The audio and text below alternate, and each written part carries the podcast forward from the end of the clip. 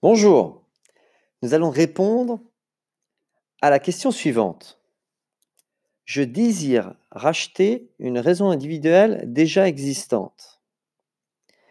Voici une petite mise en situation. Vous envisagez de racheter une raison individuelle qui appartient à votre employeur. En effet, ce dernier arrive à l'âge de la retraite et souhaite se retirer des affaires et remettre son affaire. Voici la question que l'on peut se poser. Vous vous interrogez sur les points auxquels vous devez porter votre attention. Donc voici les réponses que je vous recommande. Lors du rachat d'une raison individuelle, il y a deux solutions qui s'offrent à vous. La première consiste à racheter l'entreprise dans son ensemble.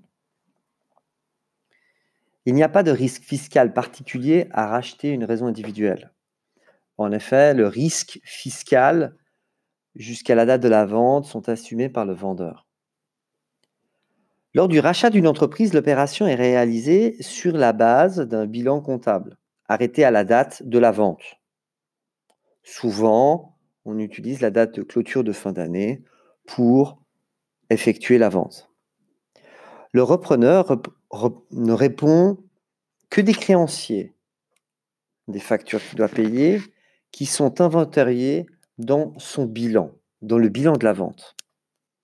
Précisons encore que le cédant, à savoir l'ancien débiteur, reste solidairement obligé pendant trois ans avec le repreneur.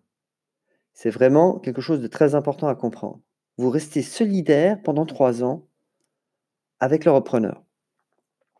La deuxième solution consiste à acheter uniquement la clientèle. On parle alors communément de goodwill ou de pas de porte. Dans ce cas, l'acheteur du goodwill ne reprend pas une entreprise existante, mais crée sa propre raison individuelle. Et ça, c'est intéressant car l'acheteur peut l'activer dans le bilan. En général, un goodwill est amorti sur une période de 5 ans.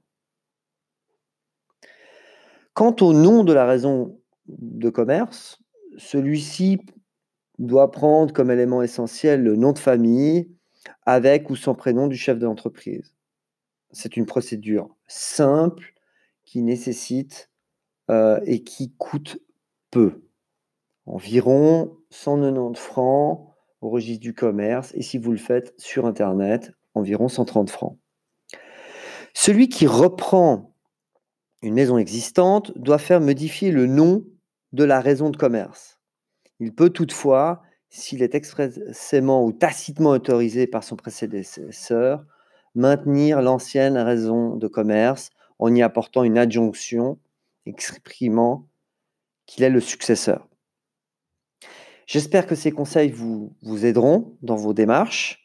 Si vous désirez plus d'informations, n'hésitez pas à nous contacter au 022 810 20 ou via notre site internet www.expert avec 2x.ch.